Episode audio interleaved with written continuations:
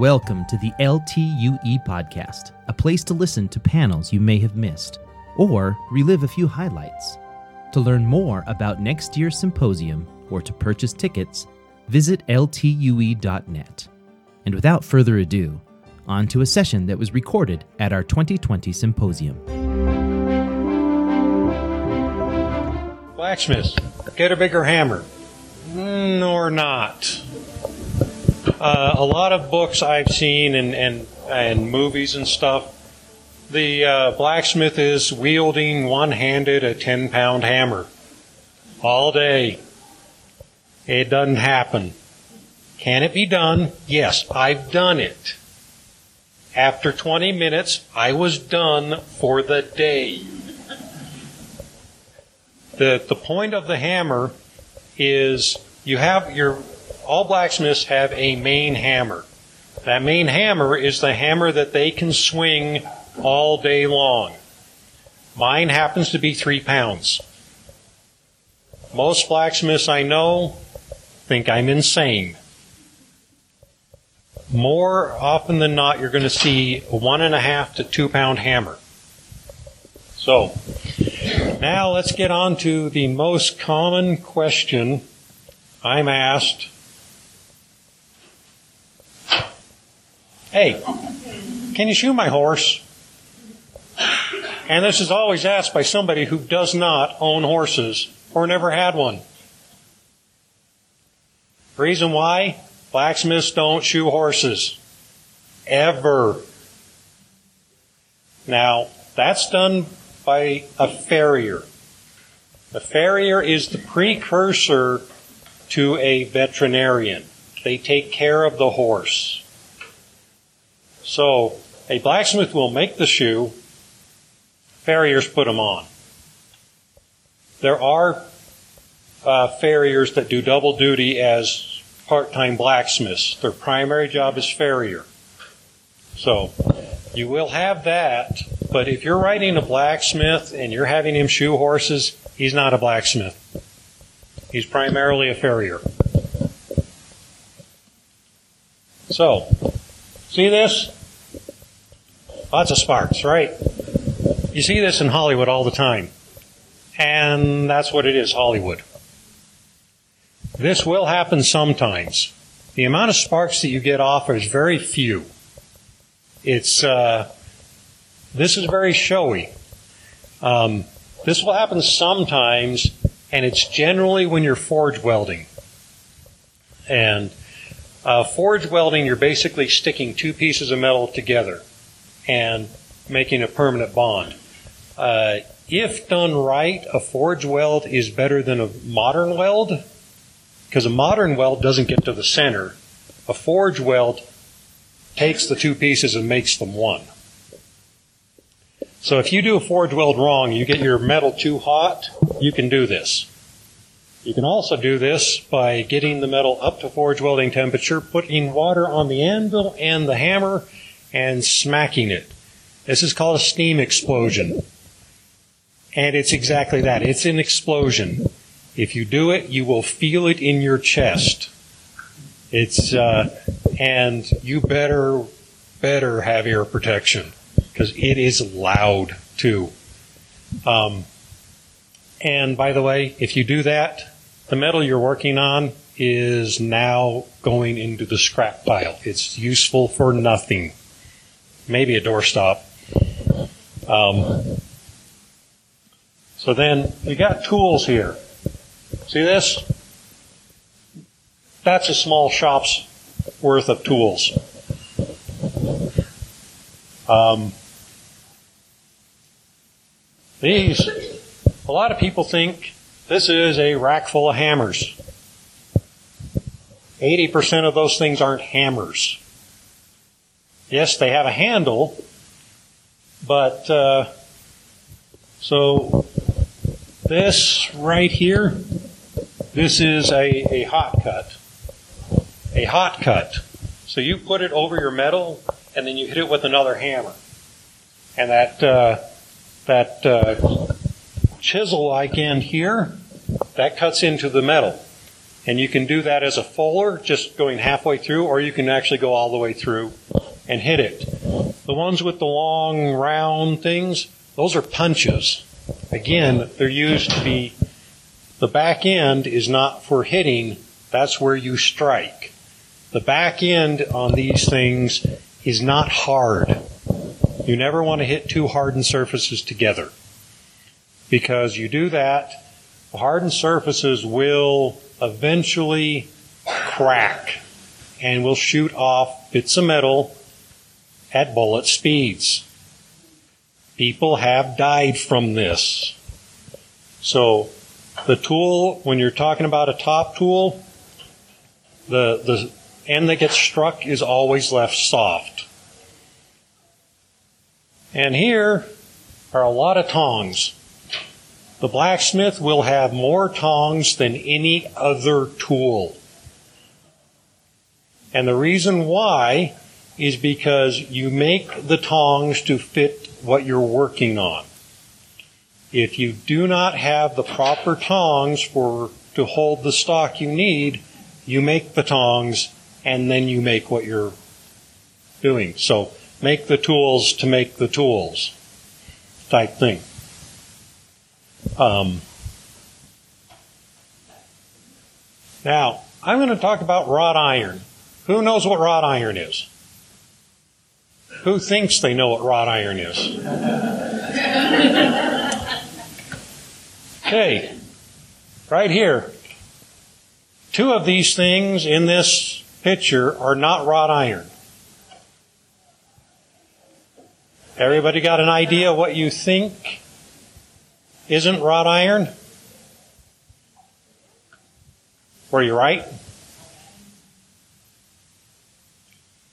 So wrought iron is not decorative ironwork. This is decorative ironwork. Uh, wrought iron is the type of metal. To get wrought iron, you start out with a bloom. And you, to make a bloom, you take uh, charcoal, put it on a base, and this is in a, a, a type of a furnace uh, or, and you start that on fire. Then you add a layer of ore.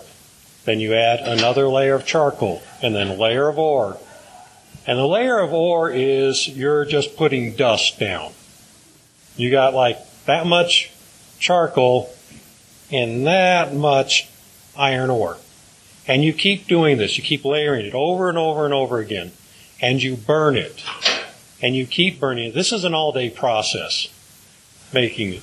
And at the end, what happens is all the, or most of the impurities will slag out. They will melt.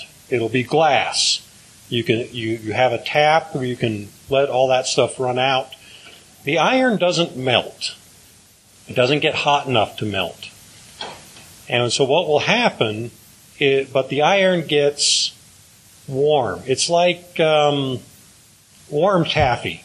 You take two pieces of warm taffy, you put one on top of the other. You don't need to mush it or anything, they stick. That's what happens. Once you're all done, you pull out this bloom. And it still has impurities in it. Now these impurities are like bits of glass, bits of unburned charcoal, um, dirt, and things like that. And so then what you do is you hammer it down, make it flat, fold it over. Does this sound familiar to anybody? Hammer it out, fold it over, hammer it out, fold it over, and at the end, you get wrought iron. Wrought basically means worked. So it means that this has been worked um, and then you can make whatever you want, like the chain, the bolt. By the way, that's a carriage bolt. Um, or the hinges to the doors to Notre Dame. And that's what that is in the center. That is the most decorative wrought iron work example in that we still have around today and there's been a big uh, resurgence of how did they do it? they had a bunch of blacksmiths actually puzzle it out. They figured out how they made it. And if you're interested in that to see how they did it, uh, on YouTube, look up the Devil's Blacksmith. Um, so that's what it is. Now, um, that's pretty much all my presentation here. There is one thing I'd like to mention about historically. Historically, blacksmiths were, depending on where you were, were not treated well. They were a requirement for society, but they lived on the edge. Uh, and this is a lot to do with, like the name, the Devil's Blacksmith. The the Christian churches generally frowned upon them because they didn't know how they were doing what they were doing, and they were they it was akin to magic or selling your soul to the devil to get this knowledge. So you have to understand that if you're talking about a, a historical uh, society like that, blacksmiths were on the edge of society. They were a necessary evil. Blacksmiths also primarily made tools. That's why they were a necessary, uh, necessary evil, because the tailor needs scissors, shears. Farmers need uh, size and rakes and all sorts of things. Everybody re- requires the blacksmith's skill. And had that not been the case, the blacksmiths would have been burned at the stake. Um, and you want to see something worse? Look at the blacksmiths in India. They were treated even worse. Um, the best was actually in Japan. They were revered. So, um, Now, there's a lot of talk about lost technology, why we don't know how to do things that old blacksmiths did before. And that has a lot to do with uh, with the fact that uh, things weren't written down. Now, is that because the blacksmith was illiterate? Maybe. But it's also a trade secret. Here, here's the thing I can write down all the steps it takes to make a leaf out of a bar of steel. How many of you, when I say point A, point B, point C, think you could swing a hammer in a way that would make a leaf? Got, got a couple of them. Maybe you can. But yeah, it is, that, that's another thing, is like when you explaining a craft, in words, if you don't actually have pictures describing, showing how this works, it's only useful for other blacksmiths. They know the techniques, they just need to apply them in a different place. And blacksmiths, I mean, this is a trade secret. Why do I want to give my secret of making a rose to you? Exactly. I make more money if they everybody has to come to me. So, with that, that's pretty much my presentation. So, who's got questions? All right, you first. All right. So the question is: Is apprenticeships do current uh, blacksmiths today do apprenticeships? Kind of. So it, it's uh, it's not really an apprenticeship because an apprenticeship the the boy would be sent to live with the blacksmith. And that usually happened around 12 to 14. And again, it depended upon the size of the boy. If you were too small, you had to wait till you grew up a bit to go and, um, and then in pioneer times, you would live with the blacksmith, you'd work with the blacksmith in the morning, go off to school, learn your schooling, come back, work with the blacksmith at, at night, and then go to sleep. And then on Sundays, you would go see your family. Okay. So the, the question is, is how long were you an apprentice before you could leave on your own? As a journeyman is what the term's called. Um, to get to a journeyman, I mean, it, it's like all things, it depends on the dedication of the journeyman or the, of the, the person. Some people do it faster, some people do it slower, but as a general rule, five to seven years. Okay? Other question? Okay, so in at the very start, right when they figured out how to do ironworking, and ironworking was actually invented in a time of peace. All the little things for iron were decorative. They were um, jewelry and stuff like that. So it wasn't made as, a as a piece of war. That came after. But in the beginnings, the blacksmith did it all. As things progressed, those jobs got uh, farmed out. So you had the smelter who made the metal. He went and dug up the ore, he created the bloom, or in later times uh, created uh, cast iron um, with a blast furnace, that sort of stuff. So those came as things progress, more specialties broke off.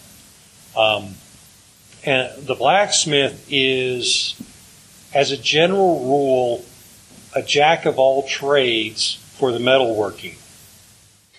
Uh, you have specialties like during the Middle Ages, you had swordsmiths. They only made swords. Um, you had weaponsmiths who would make any other weapon. You had, uh, they'd also make swords too. Uh, but all of these things blacksmiths could do, and they would, but only in uh, more rural areas. So, so it really depends on what time frame you're talking about. Right? Now you. I was curious how long it took you personally to become proficient at blacksmithing, and if you could give us an idea of what your daily routine looks like while you were learning. Uh, while I was learning, my daily routine was go out, hit things with hammer, swear lots, throw things in the scrap bucket, start over. Um, not totally true. You have a white smith and a red smith. White smith works with the tin and, and stuff, uh, and in later times, aluminum. So any of the white metals. Yeah. Yeah. It's actually, there's actually a white smith. A red smith, and just about every kid I ask, what does a red smith do? They say they work with redstone because they play Minecraft. A, a red smith actually works with copper, copper, brass, and bronze. Uh, blacksmiths are called blacksmiths because it, iron is a black metal. Yeah. Oh. Uh, all right. Yes. Uh, the Renaissance. Right around the Renaissance. Before that, in the Middle Ages, um, superstition ran wild, and it started to get ease off around the Renaissance. So, yes. Uh, it's just iron and its derivatives. Iron and steel, yeah. Cast iron. Uh, fun fact iron has no carbon in it. Steel has, I think it's 0.12% carbon makes it steel, and that's mild steel. It doesn't get hard very durable, and all the way up to 3% carbon, at which point it turns to cast iron. And cast iron is brittle. The more carbon you add, the more brittle things get. So, yes. Yeah, so that's totally true. The questions about Damascus steel and uh, that the stuff we have today isn't the same as what they had back then. Uh, who knows how Damascus steel got its name? No, it wasn't made in Damascus. No. The Crusaders ran into it in the city of Damascus. And they were able to get a hold of it and see what it is. What the real name is is called pattern welded steel. Now, we can't make what they made because we don't know how. Really, we don't. We don't know the steps. That was never written down. Um, but pattern welded steel is you take different types of steel and you basically forge weld them together and fold them over and over and over, just like wrought iron. Only because you're working with steel and different grades of steel, it gives you a pattern in the steel.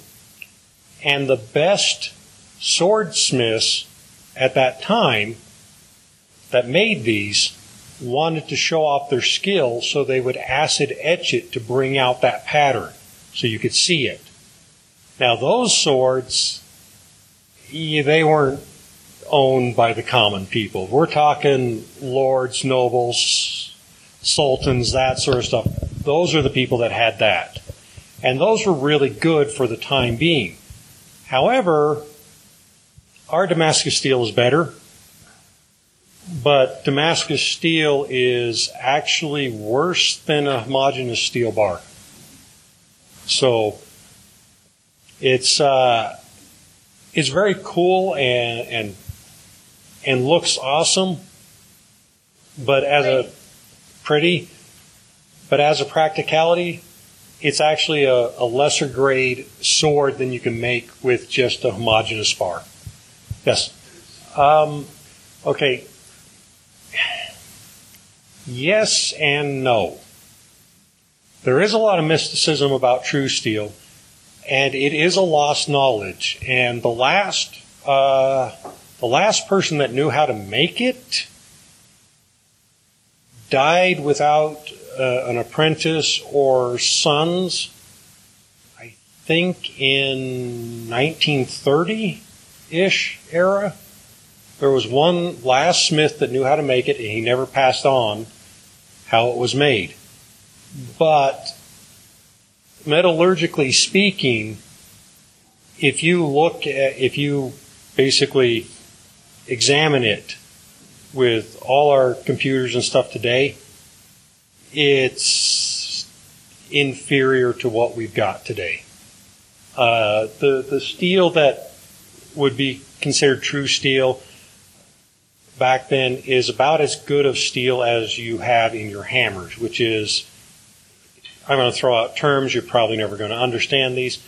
About 1045, which is 0.45% carbon. That's the steel that that's about the grade that you would see the true steel at.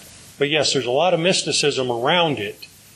But if you actually stop and look at it, it's inferior. It was great at the time, inferior for today.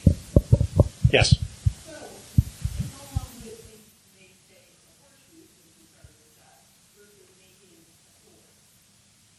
So making a horseshoe, which I've only done once just to see if I could.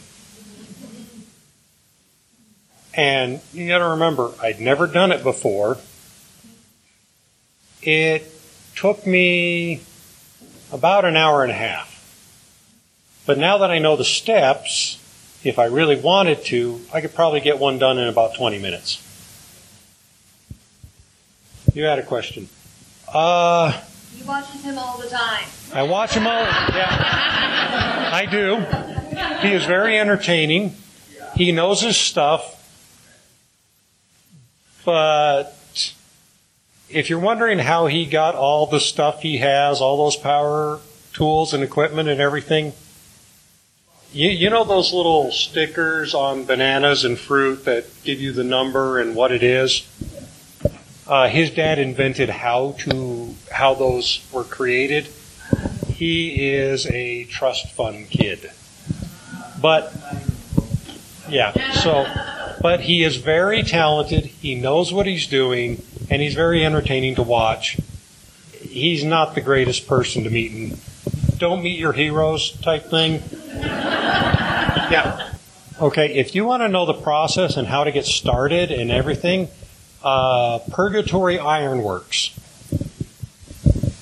Um, he is, his name's Trenton Tye, and if any of you seen uh, uh, Forged in Fire, season one, episode two, he's in it. He loses, but he made the prettiest weapon. But because it was so pretty, they had to, he put in some elements that weren't historical. That's why he lost. And the only reason he lost, and the judges hated it. Hated that they had to give the, it to somebody else. But he also did this thing on, uh, and this is very controversial. Uh, the Twin Towers, the whole jet fuel only burns at so hot type thing. He proved that theory wrong. Because yes, you need to get to 2700 degrees to melt steel. But what he does is he takes a piece of steel um, and he heats it up to about 1800 degrees.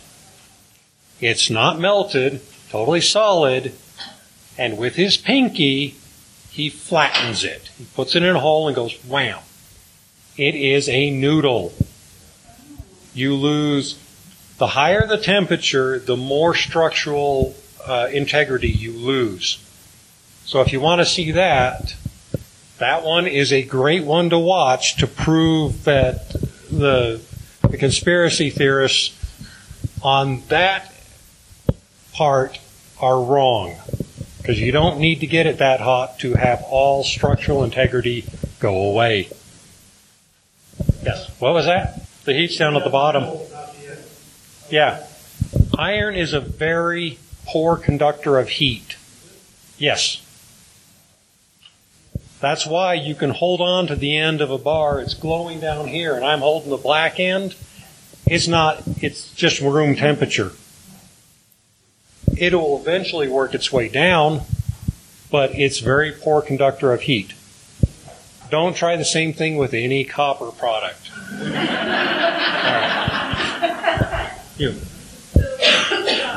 Mm-hmm. Application. Purely application. And, and nowadays we've got things that, uh, alloys of steel that use molybdenum, chromium. Who knows what chromium does to steel? Got one? Yeah. No.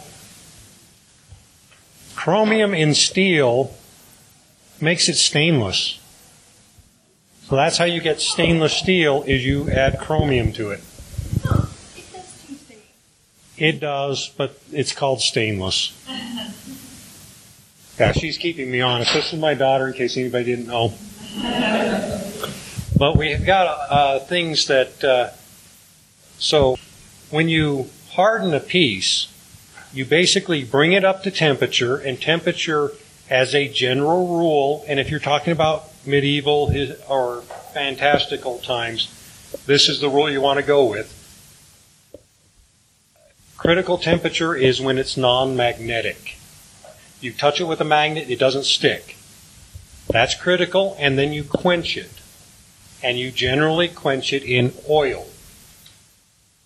And you want the oil to be hot. Too hot to touch, too cold to make french fries. Now, there are uh, steels where you have lesser carbon, like 1045, the, the hammer steel. Those get quenched in water. Because without water, oil cools it too slow, water cools it fast enough to hold to, to uh, harden. Once you do that, you then have to temper it back. Because as soon as you harden it, it is very hard. You take a, a file, you can scrape it across, the file will not dig in, it just skates across. But it's super brittle. And if you don't temper it back and take some of that hardness out, it will shatter. And you really don't want something to shatter. But you only want to temper it back a little so that you still retain the hardness so you can, if you're making a blade, you then can keep that edge as you need it. Now we have uh, air quenching steels. You get it up to critical temperature, and these these critical temperatures are higher. Uh, you get it up to critical temperature, you pull it out, you let it sit in the air, and it gets hard. So, yes. Uh, for the average person, uh, if you can get uh, 4140 stainless, yeah, stainless, or 440C stainless. And, and the reason why people aren't very good at oiling their blades, keeping up with them. You leave them in the sheath, you forget about them, you come back a year later, you don't want rust on the blade, which will happen. Yes. Uh, what do you want to make? Swords, your best bet is uh, bronze. You can make copper swords. Um, not great. Brass swords, they break. Copper bends really easily. Uh, you can make it. I guarantee if you make a sword out of copper or, or, or brass, it'll work once. Yeah. Uh, Bobby. Mm-hmm. Um, impurity in the ore, no, with exception. Um, racist can be. I mean, there's the, the whole thing of Spanish steel is horrible. Well, that's because we want to sell more steel than the Spaniards. Uh, but the impurities, as a general rule, depending on how this, the steel was created, is negligible between uh, regions. Um, but bloomery steel, which is the same as bloomery iron, the, the wrought iron, only you cook it at a higher temperature and you actually get steel. So bloomery steel, during the Crusades, all the uh, Muslims wanted the the swords that the Crusaders had because they didn't break. They bent. That's another thing. Swords bend all the time.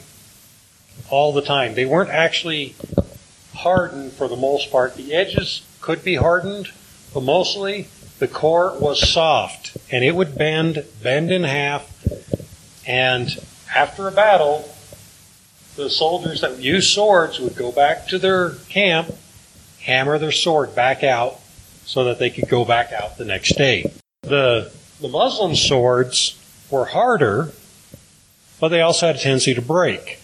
And the reason why they're very wide at the end is to strengthen them and prevent that from happening. And that's because they were using crucible steel.